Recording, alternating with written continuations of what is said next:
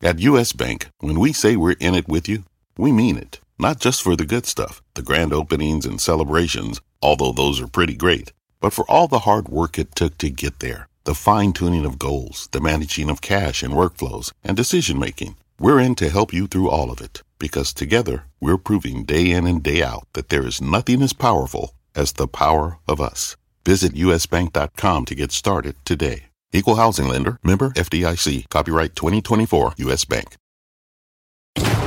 Electricity, a big idea that's inspired countless new ones. From powering the light bulb to virtually powering our entire lives. 30 years ago, State Street launched the SPDR S&P 500 ETF, SPY, a big idea that inspired the world to invest differently and still does. What can you do with SPY? Before investing, consider the fund's investment objectives, risks, charges, and expenses. Visit ssga.com for a prospectus containing this and other information. Read it carefully before investing. SPY is subject to risks similar to those of stocks. All ETFs are subject to risk, including possible loss of principal. Alps Distributors, Inc. Distributor. My mission is simple to make you money. I'm here to level the playing field for all investors. There's always a bull market somewhere, and I promise to help you find it. Mad Money starts now.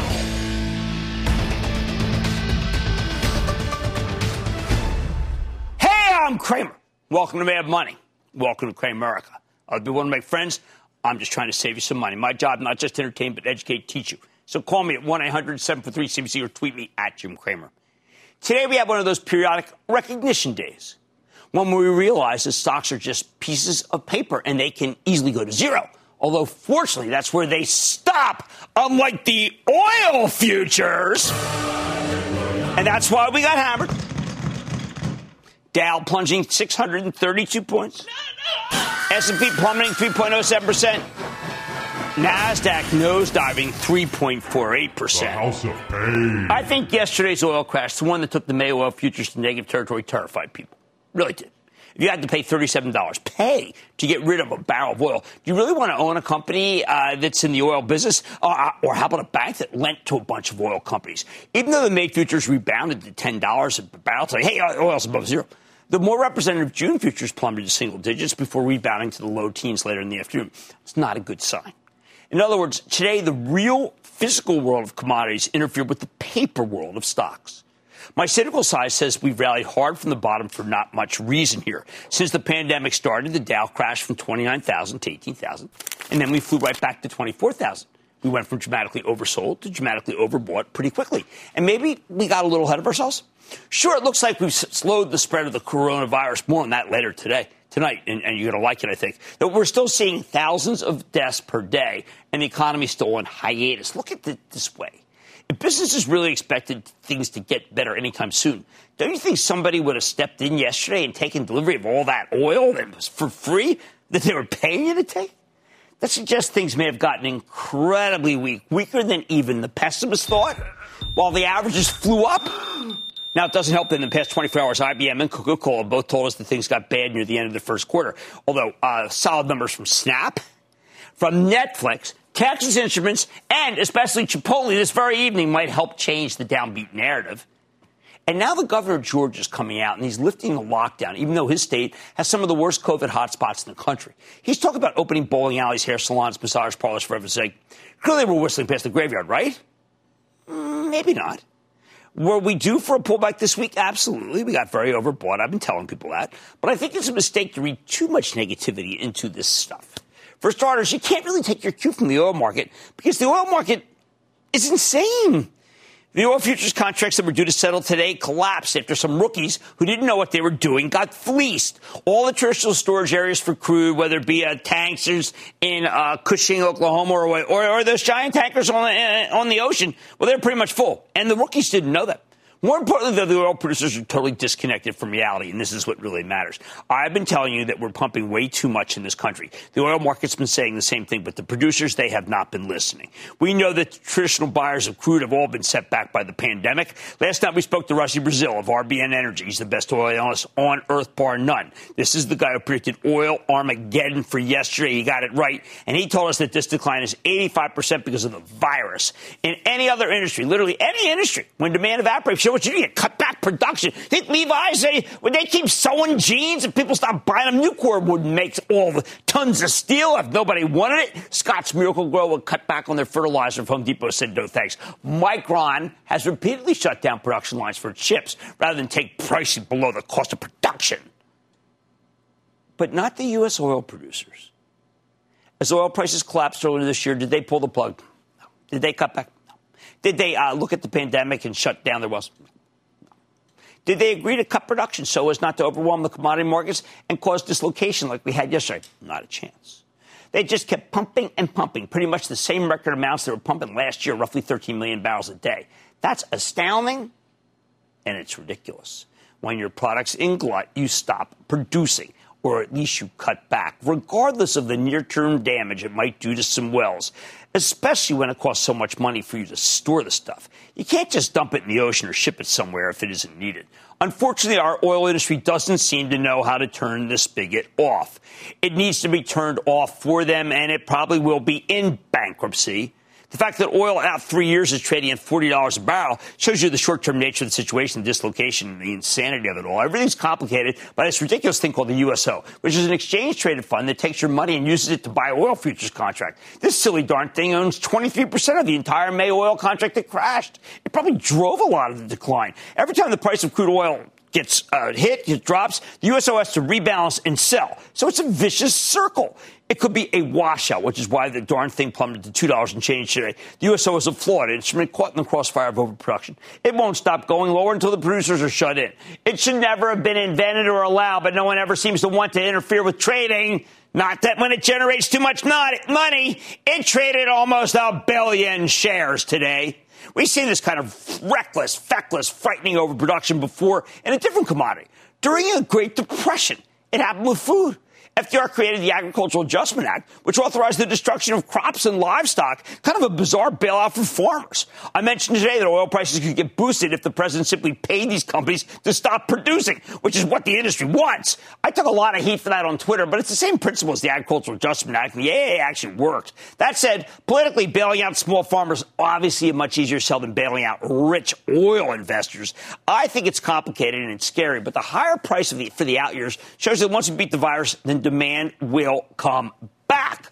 How about the rest of the market? I think the oil collapse is just coloring everything. When IBM says that the end of March was weaker for software, Coca-Cola predicts a big decline in soft drink sales because of the lack of demand from restaurants. You can extrapolate and figure, oh, all right, here we go. So did computers. They're going to join the oil descent. When we heard that Apple's pushing out iPhone sales, well, there goes that ball game. And of course, the wrap is that things are only going to get worse because here comes Governor uh, Brian Kemp of Georgia, who's all set to open his state despite a horrible outbreak in Atlanta. I think it's too soon to reopen some of these small businesses, but I get where he's coming from. We're in a collision course with sky high unemployment. I can understand governors getting sick and tired of waiting for testing.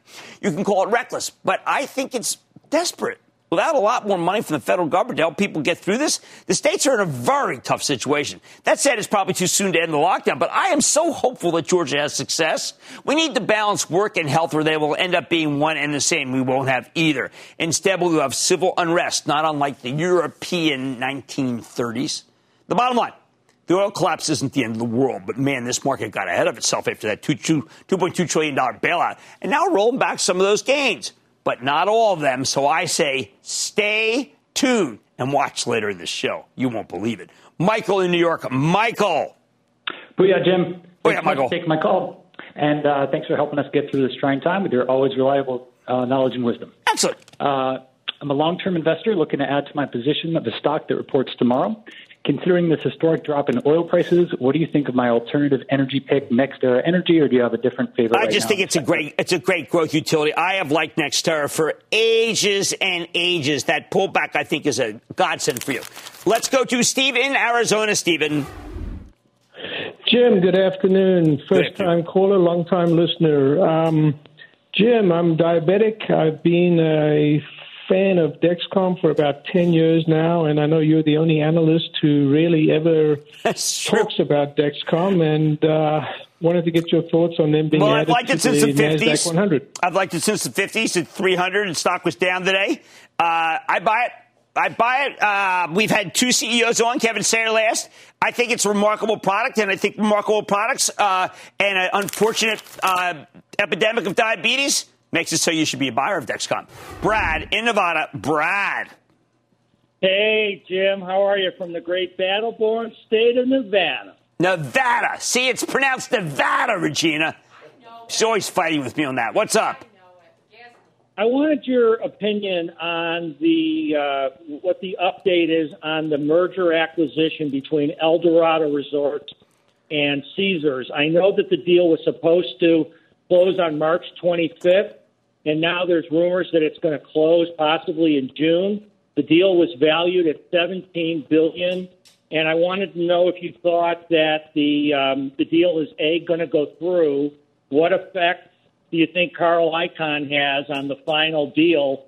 And Caesar seems to trade about four or five times the the volume as Eldorado. Well, I am going to just wipe the slate clean and say that there is a man a man in Las Vegas who has a vision. That man's name is Matt Maddox, and he runs Wynn. And I think Wynn is the one to buy. I've scrutinized his plans to be able to open it. I know a lot of people are skeptical, but Mr. Maddox has thought a lot more about it, and that's why I await him coming on the show to talk about the reopening of Wynn. The oil collapse is coloring everything, but it is not the end of the world. I hope you understand there's a lot of insanity and shenanigan to it. This market got ahead of itself, too, but rolling back some of the gains. That's all. Man, money tonight. The White House just ordered Puritan to make swabs needed for coronavirus testing under the Defense Production Act. I'll find out what it means for the company and whether it can keep up with demand. These are not Q-tips, people. Then I'm turning to the charts to find out when the, the uh, data can actually signal when the economy can up again. I know it's charts.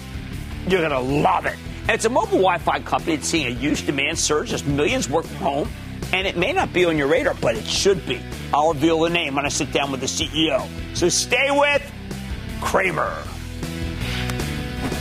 Don't miss a second of Mad Money. Follow at Jim Cramer on Twitter.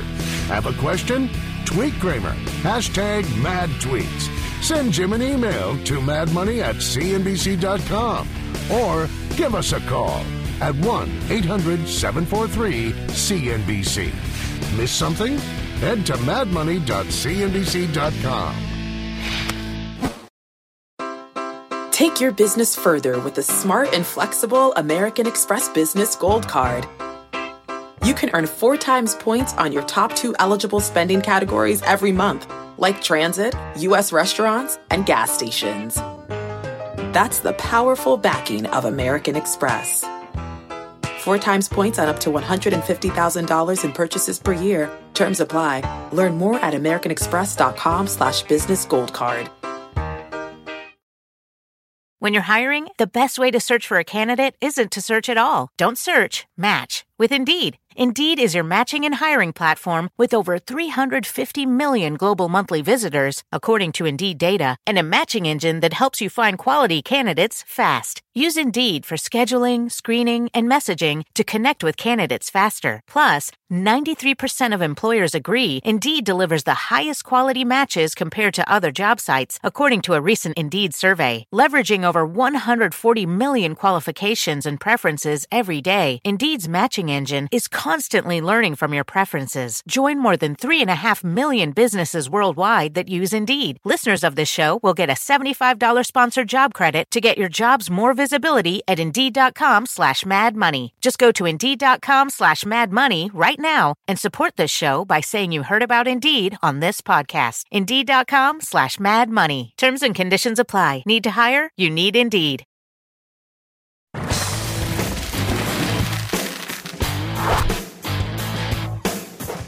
This is what it's about, right?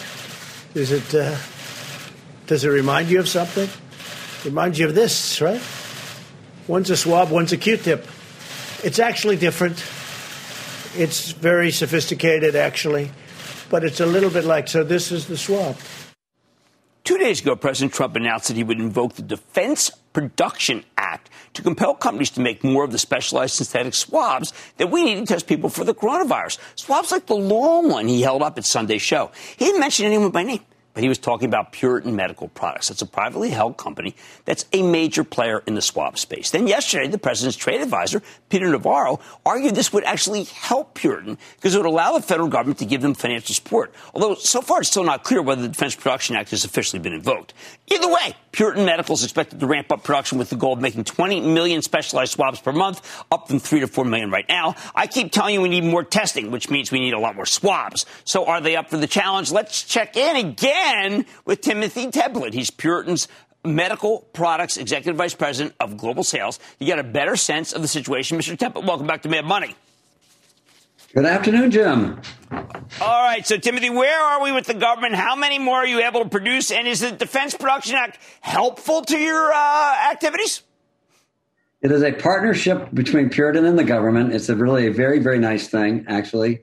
It will allow us to build um, a, a, great amount of capacity within hopefully five to six weeks to supply a minimum of 20 million swabs uh, per month and up to almost 50 million swabs per month. How are you going to be able to do it in just a few weeks like that? A lot of Maine ingenuity, Jim. Um, we are working with a very large construction company called Cianbro, who is very familiar with um, construction. They have a building that's about 40 miles south of our facility. They they're going to put a lot of time and people at it, and we have uh, two outside builders to build the uh, machine parts for, for us to do the assembly here in Maine. Um, and it's, they want it in five to six weeks, and we're up for the challenge. Now, uh, currently, uh, when you're when you're designated defense production, does that mean that everything stays in our country, and that if someone wanted your swabs, they you'd have to say no to them uh, from overseas?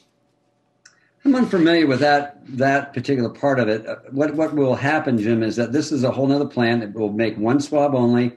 We continue to make all the swabs here that we make currently, um, and we've been shipping to the government for the last couple of weeks many millions of swabs. So this is an adjunct to the capacity that we currently have not only for the government but for the, our standard customers. So let's talk about the workers that you can get. Uh, there's so many people unemployed in this country.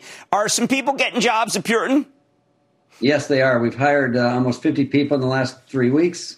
The new plant will take 130 people, and then we go into an, a full full bore automation scheme once we're up and running to uh, to then try to, to adjust the employees uh, downward a little bit so we can be much more efficient and do things much quicker. Now, at one point, we heard uh, Governor Cuomo talking about how he didn't want states bidding against each other for ventilators. Will all of yours be given to FEMA, which will then distribute, or is it governor to governor, and a governor could call you and say, "Listen, we're in a jam, and uh, we'd like this month's allocation"? No, I mean, I, I, believe that what's happening is, is that the government is, is, is assuring that there's enough capacity of swabs to be shipped uh, around the United States, but also support some of the other companies that use swabs in their point of care diagnostic test kits today, um, as well as you know lab, independent laboratories. Do you uh, foresee a world where I could drive to my local uh, parking lot of a mall that is usually empty these days, and there'll be uh, some tents there, and someone can uh, uh give me a Puritan swab. I can insert it, get back, and, and, maybe find out quickly whether I've got it, so I can go about my way.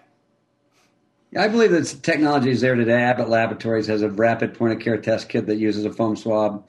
Um, we t- today we shipped, uh, I think, I don't know, 60, 70,000 swabs to Rite Aid for their testing on, on site. Um, there's a lot of activity that going on with the government, with Puritan, and and the, the numbers are moving out every week. This week we will we will have sold or shipped uh, 1.5 million swabs, flock swabs, and foam swabs uh, out of Puritan to not only the government, but also to all individual states in the United States. So this sounds like uh, just in a very short period of time, uh, when we hear that we need testing, testing, testing, Puritan has risen to the call. Even though you're, you're, you're not a large public company, you're able to deliver when called upon. Well, we're, we're nimble. We're, we're family owned. We're nimble. We're in Maine. Um, the support that we have from the, the large construction company is going to help us build the facility or build out the facility. They're all about it. They love challenges and it's all about let's get going. Were you surprised to see uh, on Sunday that the president held up two Q-tips and there proudly was a Puritan right in the middle? Well, you know, I saw it after the fact, so I didn't see it the day he did it. But uh, yeah, we are proud of that. You know, Puritan is an American-made company um, in Maine, and we're proud of all of our employees and the hard work that's been going on since the last time we spoke. And uh, we're just pumping swabs out, and we're living the dream.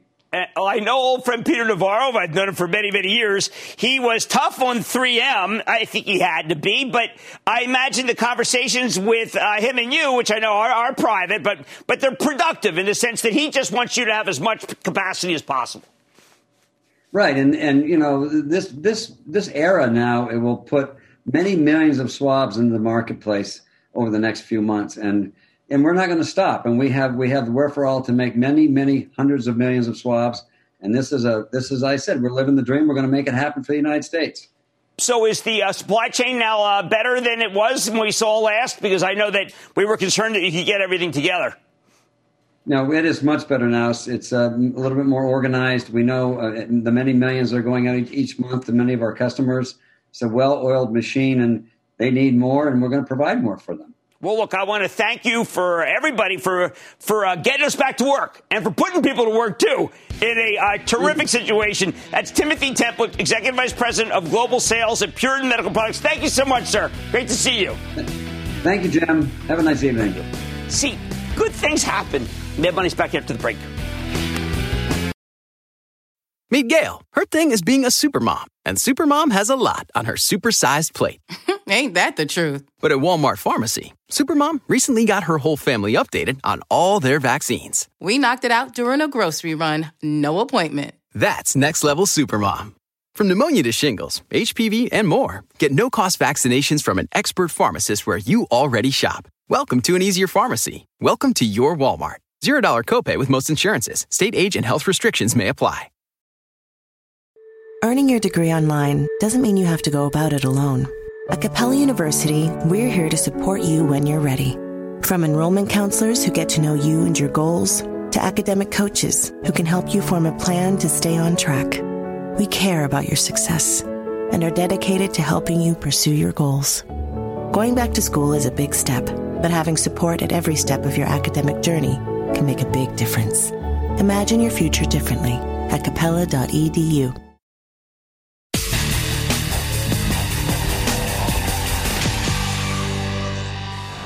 All right, after another ugly day for the averages, I want to take a step back. You know, I've been very outspoken about this virus. I started freaking out about it in February when Wall Street was still pretending like it wouldn't be a big problem here. I've been adamant that we really can't reopen for business until we have a lot more testing, mainly because there won't be enough customers until people feel safe no demand. You know, I'm, I'm taking this thing very seriously. Now, many people think I'm taking it too seriously.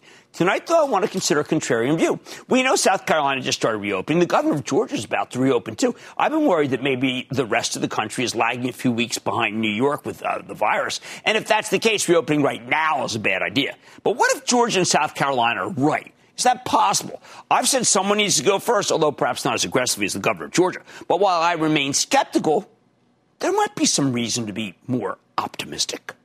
See, this weekend I checked in with Larry Williams. He's a legendary technician who's been trading futures, commodity stocks since I was little. We featured his work on Off the Charts before. Williams has written more than a dozen books. He's got his own website, ireallytrade.com. He's created a slew of technical indicators. He has many students, and uh, these indicators are named after him, and we all think about them all the time. Most importantly, he's got an incredible track record when it comes to forecasting, including with Mad Money. Now, Williams said he had something on the coronavirus that would surprise me. Based on his chart work, he thinks we could be able to reopen for business as a nation in about three weeks. That's right. He's predicting we'll have the pandemic under control by mid-May. Needless to say, this is one of the boldest contrarian calls I've I've ever seen. I didn't hear, and I don't know a soul, a soul who comes on TV and says this. Shocking. Coming from anyone else, I just dismiss it as wishful thinking. But Williams is not a wishful thinking kind of guy. He's a heavy hitter. He is one of the heaviest hitters there is. And his forecast, it's worth taking seriously. So how did he come up with it? With the charts. What makes him believe we'll have the virus under control within weeks rather than months? The charts. Yep, Williams is taking his cue from the technicals. The technicals of the rest of the world. Specifically the countries that had outbreaks before we did. When you look at Italy, Germany, South Korea, even Iran, he sees a pattern broad strokes. At first, there's a huge ramp up in the number of new cases, which tend to peak after about 32 days, give or take a couple of weeks. Then over the next 32 days, again, give or take, you tend to see a major decline in those numbers. Let's start with the daily new, I told you this was a little different, coronavirus cases in South Korea. Big caveat here South Korea did a magnificent job of containing this thing. They rapidly set up testing just about everywhere. Remember, they were ready from SARS. When someone tested positively, they aggressively quarantined everyone that person had come in contact with. That's that contact tracing that I talk about, including separating people from their families. If we're grading this response to the outbreak, South Korea is at the top of the class. So consider this one data point. We'll get to the bottom of the class, too, which is Iran. Now, I bring this up because Williams points out some stunning similarities between the countries with the best and worst responses, as well as the ones in the middle. In South Korea, they had their first case in late January. Okay. Then, according to the Johns Hopkins count, so we're using the Hopkins numbers that everybody respects, took 32 days for the virus to peak in early March. From there, the number of new cases declined dramatically. Okay. It took about 12 days for the spread to plummet to extremely low levels. How are things in South Korea now? Do you know last week they held an election with the highest turnout in decades? Of course, the new normal is not the old normal. Everyone's got to wear masks and gloves and have their temperature taken. They even had special polling stations for anyone who shows up with a fever I'll take that regimen. But the point for Williams is that this whole interlude lasted less than two months. All right? These are actual charts of this. Now, of course, South Korea is an exceptional situation. But what about countries where the outbreak got really bad? I'd argue that the United States has been following the path of Italy. Yeah, difficult trajectory. So check out the daily new case count in Italy. It took 34 days for new cases to peak in Italy, all right? Uh, that's again according to the Hopkins numbers. Then new cases started to decline, although a lot more slowly than in South Korea. Okay. Based on this bell curve projection, Williams could see the spread falling to much lower levels by April 27th, just six days from now. Maybe that's why the Italian government feels confident enough to start gradually lifting the lockdown on May 4th. All right, now it's, it's, you think it's optimistic, okay? Williams also did a trend line analysis of Italy. Take a look at this. If new cases keep declining at the same pace, Italy could be in the clear by May 12th. The charts. No emotion. Charts have no emotion. What about Germany? Where they've done a much better job of slowing the spread. Since the peak on April 2nd, new cases have declined dramatically. It's the same general up and down slope. Based on his forecast, Williams thinks they'll be in the clear by May 5th. Uh, and Germany's already started to gradually reopen its economy. How about a country that handled the outbreak about as badly as you can? Let's talk about Iran, all right? Take a look at the daily new case count in Iran. Again, Williams points out that we've seen the same basic trajectory, although the president questioned the numbers in last weekend's show. What does it all mean for the United States? All right, here we go. Take a look at our daily new case chart. Where are we getting it? Hopkins. Apples to apples. Our new cases accelerated starting on March 11. We seem to have peaked on April 10. Since then, we've seen a gradual decline in new cases, although some of that may be because we haven't been able to scale up testing as rapidly as we would have liked. Still, using the 30 day averages of countries that have already peaked, Williams projects that new cases will have fallen by, to a manageable level by May 11th to 12th. That's right. As he sees it, our country should be able to reopen in just a few weeks' time.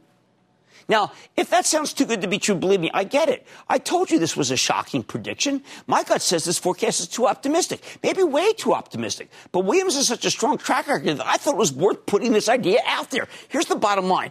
I'm still very worried about this pandemic, just as, not as worried as I was when I came back from the Super Bowl, which I didn't go to because I wanted to come here and tell you about this thing. But I, I worry about it every day. I'm scared like you, all right? But the charts, as interpreted by Larry Williams, suggest that the future might be brighter than we expect. Oh, I hope he's right. Although to me, this prediction seems like a real long shot. Who knows, though? Sometimes long shots pay off. Richie in Ohio. Richie. Mr. Cramer, how are you doing, sir? Ah, uh, Richie, every day is Tuesday. What's up with you? I know, it's every Tuesday. I'm ready to get back to work. Mm-hmm. My uh, question is about Norton LifeLock. Um, I was wondering if you thought um, with everyone staying at home, it might benefit from the stay at home economy. Look, I think the company itself is very cheap. I think that whole spin off and the Symantec uh, business was very hard to understand. But this company is a really fine company. Um, my friend Rick Hill uh, was very much involved in this split off, and I think he did a great job. And I think that Norton LifeLock is a stock worth owning. I need to go to Maz in California. Maz. Hey, Jim, it's Maz from Southern California. All right, let's go to uh, work. I want to pick your brain about Uber. So obviously their core business is down. Yeah. But um, I'm thinking they're well positioned to repurpose the business, and you know, with Uber Eats and other potential runways with potentially um, teaming up with an Amazon to uh, help with their delivery constraints. I know they're they're already doing some projects with the government and helping out with that. What do you think? For well, they do need to, all those things need to occur. I mean, I think that Uber. You know, it's funny. I, I, there's these stocks that I liked, and then you had the pandemic, and you can't like them as much. And I know that uh, it's harder to like Uber after the pandemic because there's so many things that have delayed uh, what I felt could have moved the stock up substantially. So I think that's a good long term situation, nothing short term. Let's go to Drew in Texas. Drew. Jimmy Chill. Yo, brand buddy. New viewer in the last couple, brand new viewer in the last couple months, and I've been loving the show. Thank you. you. for everything. Thank you. I'm 25. I'm just getting into serious investing, and I've been building a, a little position in Hilton since it's relatively low right now. And my question for you: keep building or sell, sell, sell? Well, I'll tell you, I don't see the same uh, trajectory to the hotel business that you may see. And some of that is because of Arne Sorenson, who is such a great man who has run uh, Marriott. And he made me feel like that the changes that are going on in the economy, I've got to tell you, the stay at home economy, make me less likely to think that that is a good long term buy and that there's better, there's better tools in the shed. All right, now look, guys, I am worried about this pandemic. I did speak positively about what Georgia's trying to do, even though I wouldn't approach it that way. But these charts say that there are bright days ahead. And I want to hope that Larry Williams is right. He's been right before for us, big time. What's more, man, money ahead? Yes. Uh, who said this isn't the most interactive show on television? A couple months ago, we covered a little known volatile 5G play called Inseego as a homework item. After a caller asked about it, CEO joins me tonight. Talk about demand in a work from home world. And of course, we'll look at some names that Robinhood tells us young people are buying. And all your calls rapid fire tonight's edition of the Lightning Round. So stay with Cramer.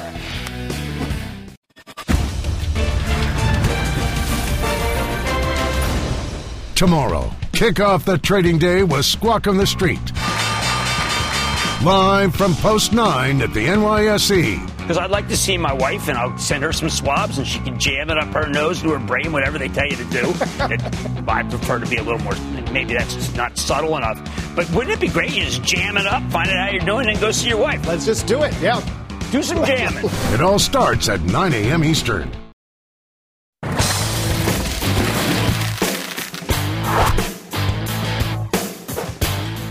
After an ugly day where Wall Street seemed to give up all hope again, I think it's worth circling back to stocks that have managed to roar higher during this very tough period and could do so again. Three months ago, we covered a really very volatile, little known telco infrastructure company called Inseego. It's symbol INSG. It, was a homework item. At the time I told you the story looked intriguing as a play on the rise of 5G, but the stock had run up dramatically, so I was hesitant to recommend it. Clearly, I should have been more positive. Initially, as the coronavirus took the world by storm, Inseego's stock tumbled from six bucks and change to three bucks and change in the March lows. Since then, though, it's caught fire, rocketing to $11, and that's after a brutal 6.2% decline today. The reason? Two weeks ago, Inseego pre-announced some terrific first quarter numbers. Incredibly bullish guidance for the second quarter, too. Turns out the quarantine's driven a major surge in demand for Inseego's mobile hotspot products, like the 5G hotspot that they launched last summer with, with uh, Verizon. Company's still not profitable, and it doesn't have a great balance sheet. Though I, I, it's certainly gotten better, and if we get a few more days like uh, today, I think it's going to be very enticing.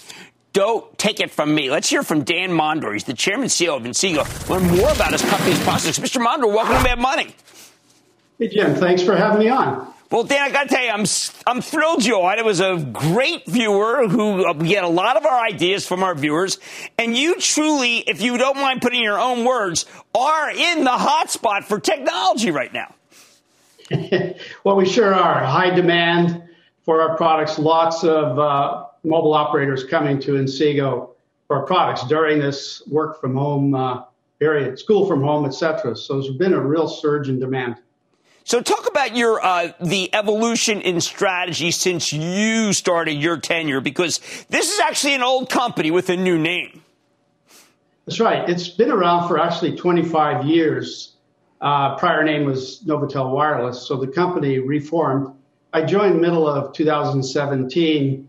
Um, really a, a, turnaround effort, frankly. Um, and it's all about creating a direction, a strategy for the company. We launched that in early 18 and been executing it since. Um, it's focused on 5G, it's focused on IoT, industrial IoT, uh, and cloud. And that was really uh, the North Star that we put in place for the company. Now, when I went over your conference call most recently, uh, and this was the March one, this is before the pre announcement better, there are a huge number of trials going on with wireless carriers. How does a trial convert to become a full partnership? Yeah, so I mean, it clearly starts with engagement. You have to have the right technology that they want to procure. So it really starts with uh, a review of your product. You get uh, a design win, uh, meaning that they like what you've got. You have to prove it out. It goes to a testing trial period. Then it goes to commercial launch. So it's really a chain of events that you go through. And this is pretty standard for uh, mobile operators around the world. Could you give us one of the successful ones? Oh, my goodness. Um, uh, well, Verizon is one, certainly. Uh, Vodafone in the Middle East, um, uh, Telstra in Australia, um, and we've got another a, number of others going on. Uh, AT&T was recently launched, T-Mobile. So, and there's many more in the hopper. Can't name names just yet, but there's around 20, and they're in various stages of advancing through that test and trial period. So, how does Inseego help, say, when you don't have the typical infrastructure for uh, wireless, uh, for uh, high speed internet? You can fill in for that, right? Particularly, I was thinking this could be great for, for poor neighborhoods that don't even have the technology that everyone should have in our country. Well, yeah, I mean, it, it's an untethered society. Um, and so wireless is key. Um, to have a product that's plug and play, literally hold it in the palm of your hand, put it on your counter, your tabletop, your desktop. You've got instant broadband internet access. It's highly secure. And so if you, you know, in the rural areas, I think there's something like 20 plus million homes that have no broadband at all, but they have cellular wireless coverage. So it's kind of an instant broadband connection. All right. So how do I get comfortable with the balance sheet. You've got an investor. You've done a lot of good here, but you know uh, when you have a stock that goes from three to eleven, a lot of people are going to be very excited. They're going to watch the show. They're not going to look at the balance sheet side. They're going to look and hear about all these exciting things, and they are exciting.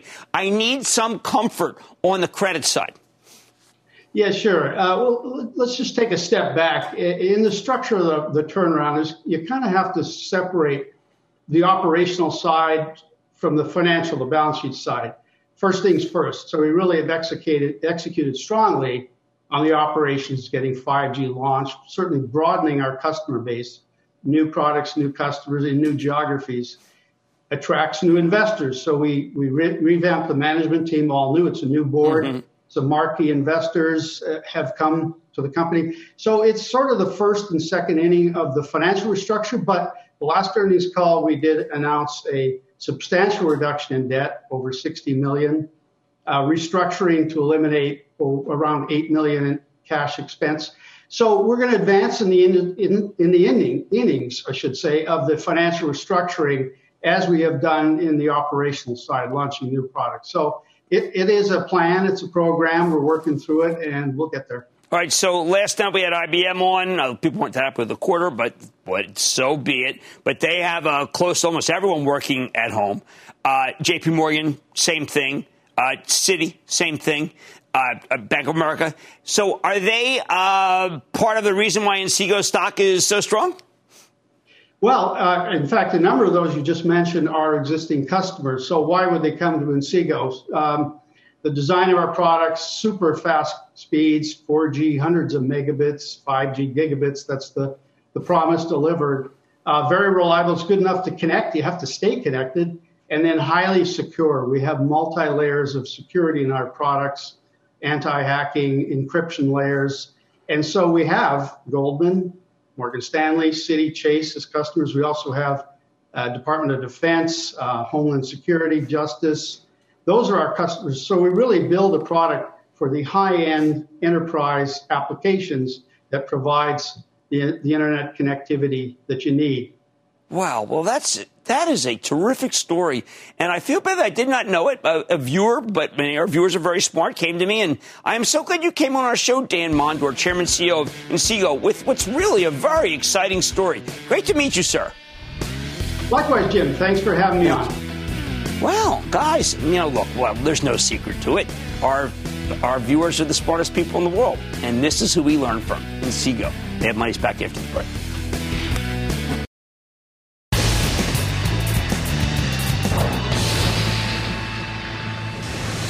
I want to start off this lightning round by thanking all the incredible American businesses that have helped pivot their operations to help in this anti-COVID fight. Cody Johnson from National Signs in Houston, Texas, went from making signage to 100,000 of these face shields per week in just 21 days. Thank you, Cody, for this. And thank you for all the businesses in our country who have stepped up to help when our country most needs you. And now it is time. It's time for the lightning round. What's that, rappers? And then the lightning round is over. Are you ready, Ski Daddy? Time for the lightning round because we're going to start with Will in New York. Will. Hey, Jim, how are you?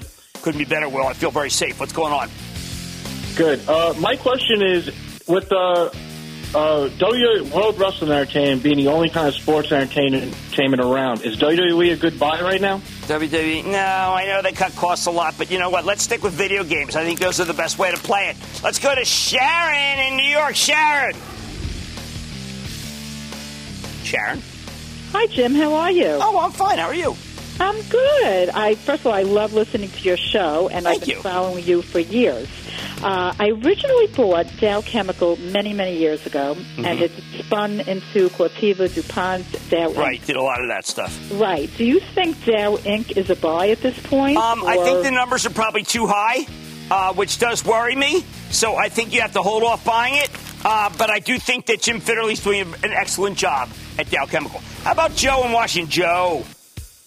Hi, Professor Chill. How you doing today? Ah, the Chill Man's good. How about you? Pretty good. I got a proposition for you. All right. What do you think about um, doing a little uh, nibbling on Dover, DOV? It's an excellent industrial. If the economy comes back, you're going to be sitting pretty, but that's a big if. But if it does, I like Dover. Let's go to Melanie in California. Melanie! Hi. Hey, you have great energy and great guests. Sure, try my best. What's going on? New Mountain Financial. Uh, will it be able to meet its objective generating income with capital appreciation? Okay, for now the this thing yields 19%. My experience during this period is if it yields 19%, that is a definitive red flag, and I don't want to touch it. Let's go to Greg in Virginia. Greg! Hey, Jim, booyah to you, and thank you for taking my call tonight. Of course. In addition to Apple, I'd like to add a tech stock to my portfolio, and I'd like it to have a dividend. What do you think of Broadcom?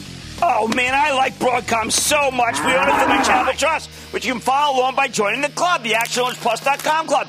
And I think it'll react positively to what Texans is saying. And I think it's an inexpensive stop. Brian in Tennessee. Brian! Booyah, Jim. How's it going? Oh, very well. How about you?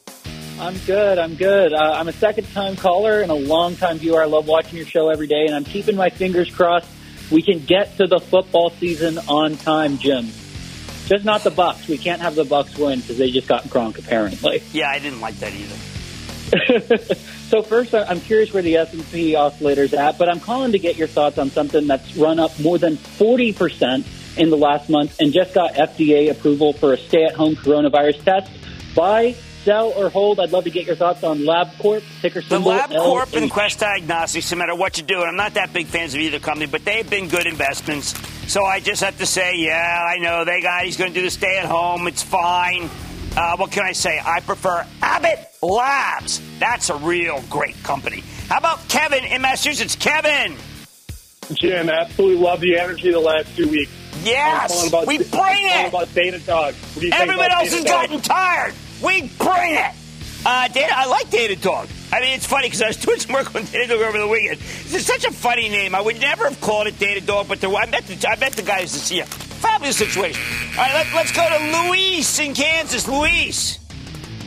Hi, James. How are you? Thanks for taking the call. Of course. Hey, um, I actually uh, needed a little guidance on Bed Bath and Beyond. Um, I know the last earnings it dropped, and then but the outcome. Well, the quarter was okay, but remember, I mean, you know, any re- any retailer, pre-COVID and post-COVID, are very different. with the exception of the ones with the biggest balance sheets. They did do some things that make it so that they can survive for a little bit longer, but look at Kohl's. Look at look at, at Nordstrom. These are great American companies, and they are having a real hard time. Let's go to Jim in New Hampshire. Jim. Booyah, Jim. Booyah. Live free or die. Hey, uh, last week, uh, Dave and Buster had a at market offering. Right. And I wonder what your play is on play.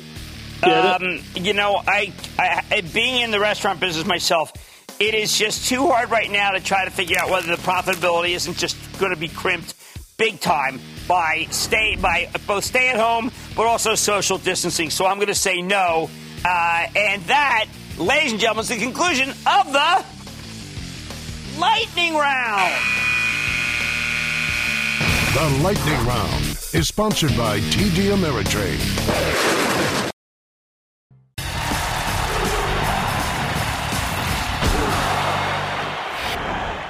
That's it, Cramer. Keep sending lambs to the slaughter. Oh, I got that tweet right after I interviewed Vlad Tenev. He's the co-founder and co-CEO of Robinhood, the disruptive digital brokerage house that mostly serves younger investors. At first, I thought my critic was talking about how Robinhood had outages on some very big days in March, something I addressed before the interview when I invoked Biggie Smalls' Mo Money Mo problems, and in the interview itself with some tough questions. Oh, but that's not what the guy meant. Nah, I want to trash me. When I get in the meat of the order after confirming Robinhood's trades and account openings that were stronger than ever, well, what were these supposed lambs on average 31 years old buying? That's what I cared about. Turns out they actually like some pretty intriguing stocks. Let's go over the top 10. Most popular is Inovio Pharmaceuticals. I always tell you to own at least one speculative stock, and the younger you are, the more speculative you can be. We've had Inovio on the show. They're one of two companies that have a coronavirus vaccine in human trials. The other is Moderna, another Cramer favorite, with a stock that's up more than 150% for the year. Inovio's up 200% if the vaccine works, a lot more upside. Ford's number two, and I have to believe that this is all about bargain hunters taking advantage of a stock that's down close to 50% for the year, and they like these $5 stocks. I think that's a mistake. Sure, Ford, the enterprise, will make it through the period in some form or another, but the stock might be worthless if the company runs out of money. Next is a penny cannabis stock. I don't like penny stocks. They're penny stocks for a reason.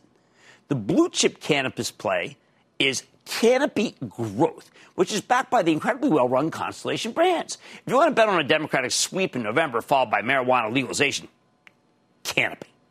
Number four is Disney. Oh, I think this one's brilliant. Right now, Disney's getting crushed. No sports, no theme parks, no movies, no cruises.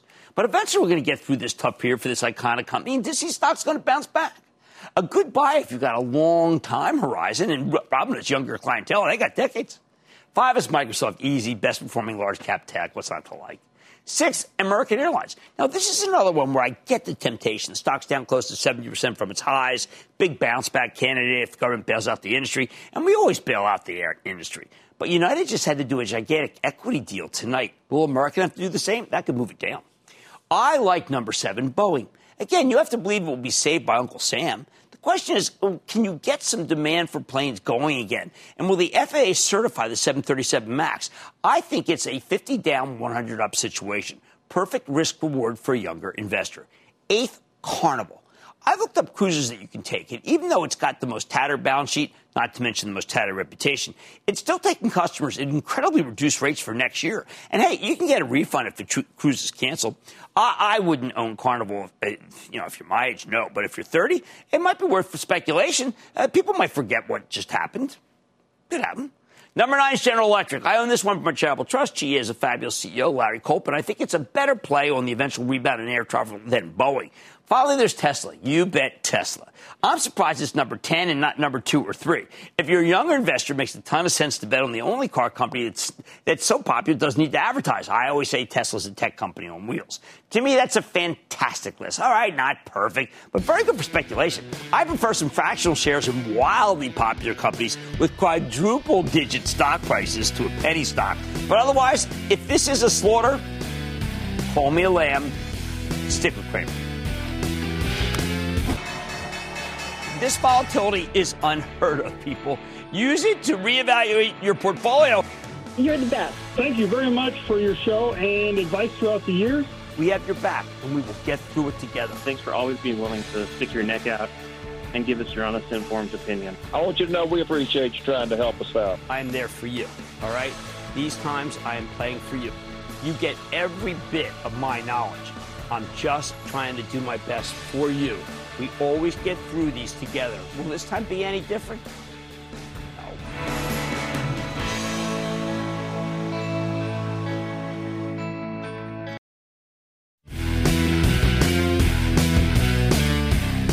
Netflix, good quarter, always cautious. People then sell it down, and then the voracious buyers of the stock come right back. Snap, that's one I've liked. They're finally starting to deliver on their potential. Texas Instruments has been uh, just a terrific semiconductor stock the whole time. But the best in the lot tonight is Chipotle. Once again, they delivered. Brian Niccol is so good. Great balance sheet, fabulous food. It's what people want. And the stock, remember, I told you that stock is going to $1,000. And I am not backing away one bit. Thank you to our viewer for sending me that great unbelievable mask that I will now wear on Halloween, too, not just then. Like I said, there's always bull market summer. Promise find it just for your radio mid money. I'm Jim Cramer. I'll see you tomorrow. Markets Terminal. Hosted by my friend Scott Wapner reports now. Earning your degree online doesn't mean you have to go about it alone. At Capella University, we're here to support you when you're ready. From enrollment counselors who get to know you and your goals, to academic coaches who can help you form a plan to stay on track. We care about your success and are dedicated to helping you pursue your goals. Going back to school is a big step, but having support at every step of your academic journey can make a big difference. Imagine your future differently at capella.edu.